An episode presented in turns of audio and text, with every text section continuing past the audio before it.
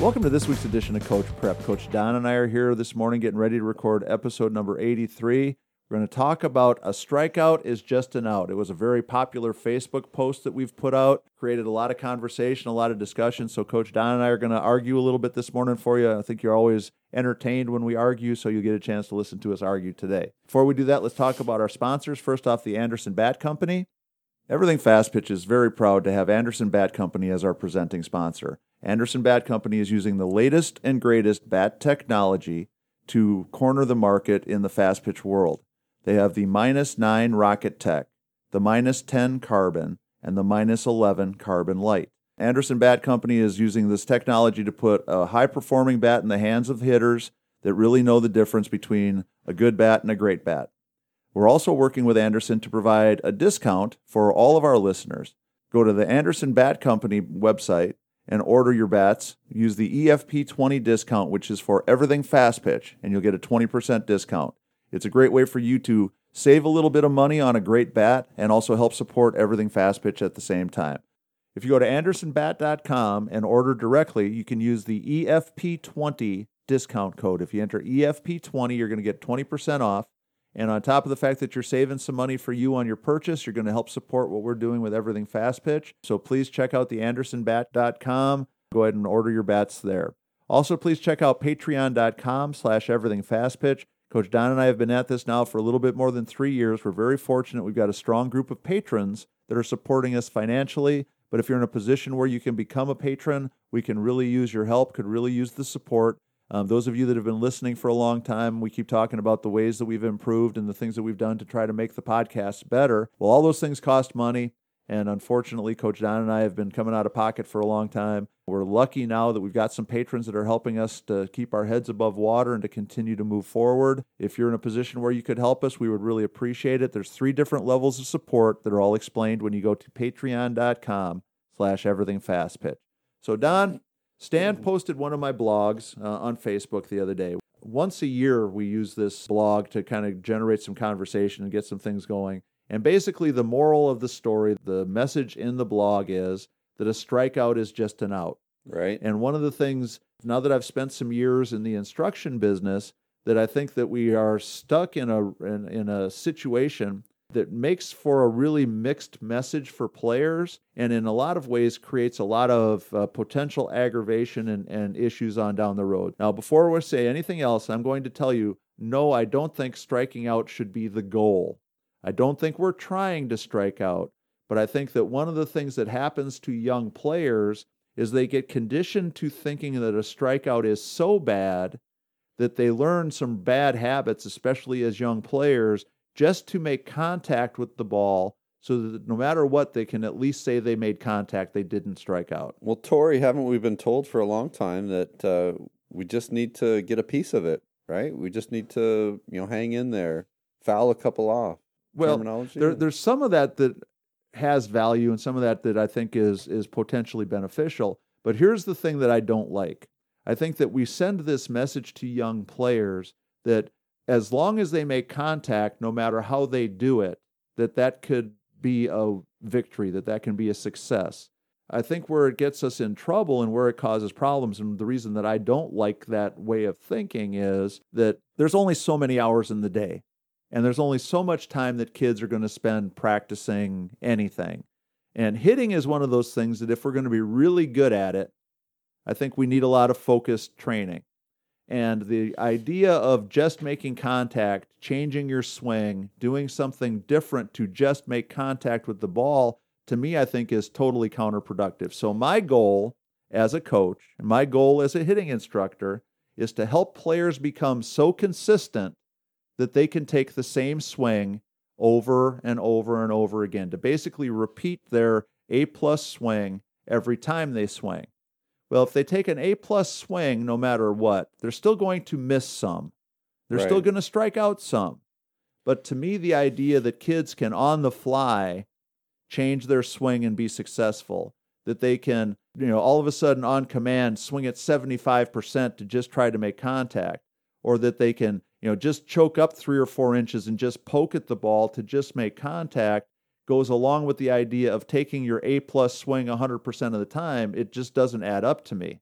But when we're younger, Tori, and again, too, we're going to play back and forth on this, but when we're younger, just to put it in play creates chaos. And if taking a little bit off your swing and putting it in play, bad hops, bad throws, just bad defense on the other end can be prosperous for us, right? Right. And that's the trap.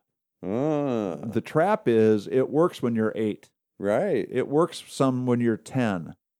It stops working when you're probably 12. At a and it 12. definitely doesn't work at all when you get older than that. The thing that I would love to be able to do, and I don't know if there is you know, any way to, get some data to have the, enough statistical data in front of you, but how many times a player chokes up, just touches the ball, just tries to make contact, how many times they get on base in comparison to their overall batting average would be if they continued to just take their real swing. Sure. And I think it's you know one of those things that we talk ourselves into kind of seeing it how we hope that it is. You know, like we have this preconceived idea. If I'm the coach that says, "All right, Don, with two strikes, I want you to choke up. I want you to shorten up your swing. I want and you to, poke. I want you to swing at three quarters of intensity, and I want you to just put the ball in play." Make something happen. Right. So if you do that, let's say 100 times over the course of the season, how many times you got a hit then compared to how many times you hit a two hopper to the pitcher and were out, Right. or a three hopper to the second baseman and were out, or a pop up in the infield and were out? What the relationship would be, how that would compare to if you went up there with two strikes, didn't change anything, and just swung like you meant to hit the ball into another time zone, if your average is really any better with the choke and poke idea as you get older. it's Now- hard to compare, right? But but and, and I would agree Yeah. that when you're eight, if you can get the ball in play every time you go to the plate, you're going to get on base a lot. Something's good's going to happen. Right. Yeah. But the damage that I think we're doing with hitters to me is not worth the benefit of getting on base a little bit more when we're eight or nine or 10 versus what I think it sets us up for later on. But the excitement, Tori, the excitement of the the running to first and the ball getting thrown away and is amazing, right? Right. But how does that compare to the hundreds and hundreds of hours you're going to spend when you're 13 trying to undo all the bad habits you learned, learning how to choke and poke and punch the ball and swing three quarters speed and all that stuff. How many times have you heard coaches ask, you know, why aren't you taking your good full cut? Right. Right. Yeah. Well, I'm just trying to put it in play, Yeah. coach. I am fully, absolutely 100% of the opinion that you should take your very best swing, your uh, 100% swing, your I am trying to hit the ball into orbit swing 100% of the time. I think you should practice that swing 100% of the time. And I think you should do everything you can to possibly make that swing the most consistent, explosive, dynamic, dangerous, game changing swing that it can be. And if that means you strike out once in a while, I can live with that. so there's And, no. and I'm 100% in that, uh, of that opinion. so we're going to go with there's no two strike swing, In my book, there is no two strike swing. no two strike swing. Unless, now here's the caveat if you practice a two strike swing just as much as you practice the I'm going to hit it into the wood swing, then I think you've got But a different argument. no, we should go two thirds and one third, shouldn't we? Well, and that's the problem. okay. And That's two thirds of them are less than two strikes. Right. And and that's where where I think the problem comes into. Again, But we might my- also hit some of those first two. Well, here's the th- here's the thing. I believe if you take that 100%, I'm trying to hit it into the woods, my absolute best swing 100% of the time, and you swing at the first two strikes the pitcher throws you, the chances of you being a two strike hitter are pretty slim. Don't have to be. Right. You don't need to worry about changing your swing with two strikes because something's already happened. Okay. Now, if you're facing that amazing pitcher and you took two great swings and you missed both of them, I'd be much more confident in your ability to take the exact same swing again, adjust something with that swing, and be successful than I ever will be with the idea of, okay, now I want you to change your swing. No, I know. I'm with you. I, I it's tough, isn't it? Yeah, I understand that striking out is not the desired outcome. I'm not saying that. But changing your swing to try to avoid a strikeout just to put the ball in play, especially as you get older and more skilled and the defenses get better and the competition improves, becomes a trap that doesn't pay off. But it feels so much better, Tori, to get thrown out at first base on a ground ball than it does to take a bad hack at a third strike and strike out, doesn't it? Well, but how about the uh, half speed line drive that floats out to the shortstop that gets somebody else doubled off because no, I- no, no, no, no, no, right? No. It doesn't work or, that or, way. or the triple play because I hit that No, no, back no, no, little no. line drive to the shortstop who tags the runner going to third and then throws No. the runner out at first. I know it's going to take a bad hop, Tori. Yeah, that lazy little pop up that's going to just float in the air. No, So, no, no, no, no. so it's on the and, ground. And, and again, so now here's here's my caveat, and I'm going to say this again. Now, if somebody is going to be a quote unquote two strike hitter, if you're going to advocate that as a coach or a parent, then here's what you have to do. And there can be no discussion. They have to practice that swing enough that they are as good at it as their real swing. And that to me is the, the real problem because nobody does that. And then We- how we- good we- do you get at your regular swing if you would have Right. If if you i- so let's say you're going to hit for had only let's say you're going to hit for 10 hours this week. Should you spend 10 hours working to perfect one great amazing swing that can change the scoreboard every time you so swing good. I like that. or or 5 hours practicing that swing and then 5 hours practicing my two strike swing where I'm going to choke up and shorten up and just poke at the ball and try to put it in play which So I'm only half as good at each of them, is what you're saying. Absolutely. Right. And and here's the real problem. I think that kids spend 10 hours working on swing 1 and then on the fly on game day with no idea of what they're doing try to change their swing to do something different. Take a little off. right. And and, and I, I seriously have heard these things at the ballpark in this last 6 months. Well, just swing at 85%. She's throwing hard. If you swing at 85% of your normal swing, that'll be perfect. You'll you'll you'll be right on time. It'll be just enough. And I'm thinking to myself, while I'm listening to a coach say this to one of his players, Ti- h- how is she supposed to know what 85% feels like? timing is tough enough. Yeah, like like getting ready to hit isn't hard enough already that now I want her to be thinking about 85%. Not even 75%, say three quarters, Let's which I still would think is stupid. Let's just do it in tens. Yeah, but- eighty percent, seventy. Yeah, but, but if you said 80% or 70%, only, only I would notches. I would still think it's stupid, but to come up with swing at 85% of your regular swing.